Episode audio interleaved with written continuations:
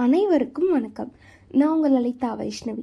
இதே கிறுக்கல்ல சங்க இலக்கிய பத்துப்பாட்டு நூல்களின் நிறைவு பகுதியாக இப்பதிவில் நாம் கேட்கவிருக்கும் நூல் குறிஞ்சிப்பாட்டு இந்நூலை இயற்றியவர் கபிலர் என்னும் பெரும் புலவர் ஆவார். இவரின் காலம் கடைச்சங்க காலம்.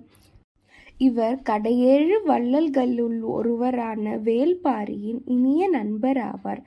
பாரி இறந்த பின்னர் அவருடைய மகளிரான அங்கவை மற்றும் சங்கவையின் திருமணம் பொறுப்பும் அம்மகளிரின் பாதுகாப்பும் இவரின் வசம் வந்தது. கபிலரின் சிறந்த நண்பராக பாரி மற்றும் புலவரான திரு பரணர் அவர்களும் திகழ்ந்தனர். இவர்களின் நட்பின் பெருமையை போற்றி அனைவரும் அக்காலத்தில் கபில பரணர் என்று கூறி வந்தனர். பாரியின் கவித்திறன் கண்டு மற்ற புலவர்கள் இவரை நல்லிசை கம்பன் என்றும் விலங்கு புகழ் கபிலன் பொய்யா நாவிற் கபிலன் கம்பன் வீட்டு கட்டுத்தறியும் கவிபாடும் என்று புகழ்ந்து கூறியுள்ளனர். குறிஞ்சி திணையை பற்றி பாடுவதில் சிறந்து விளங்கியவர் கபிலர். ஆரிய அரசனான பிரகதத்தனுக்கு தமிழ் அறிவிக்கும் பொருட்டு இந்நூலை படைத்தார். அம்மன்னன் பாண்டியன் மன்னனோடு அளவாழ்வினான்.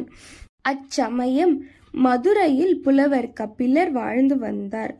ஆணும் பெண்ணும் ஊழ்வசத்தால் சந்தித்து காதல் கொண்டு அதன் பிறகு இனிய முறையில் திருமணம் செய்து கொண்டு வாழும் காதல் வாழ்க்கை முறையை தமிழ் இலக்கியங்கள் இனிய முறையில் கூறவும் களவு காதலின் சிறப்பை நன்கறிந்தவனாய் அதை மையமாக வைத்து ஒரு இலக்கியம் செய்து தர வேண்டும் என்று அம்மன்னனின் வேண்டுகோளுக்கு இசைந்து கபிலர் குறிஞ்சிப்பாட்டு எனும் இலக்கணத்தை இலக்கியமாக படைத்தார்.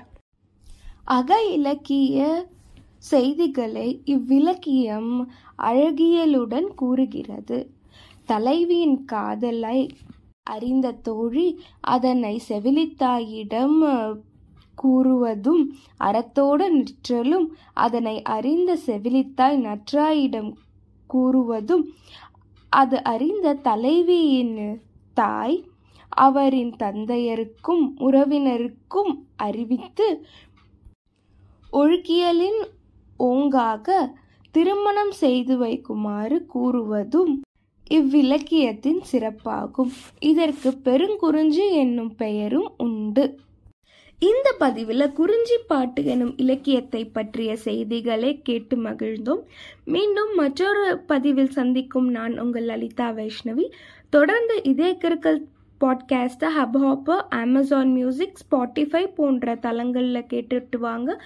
உங்களோட செய்திகளையும் விருப்பங்களையும் எனது இன்ஸ்டாகிராம் பக்கத்திலும் ஃபேஸ்புக் பக்கத்திலும் பகிருமாறு கேட்டுக்கொள்கிறேன். மீண்டும் சந்திப்போம். நன்றி. வணக்கம்.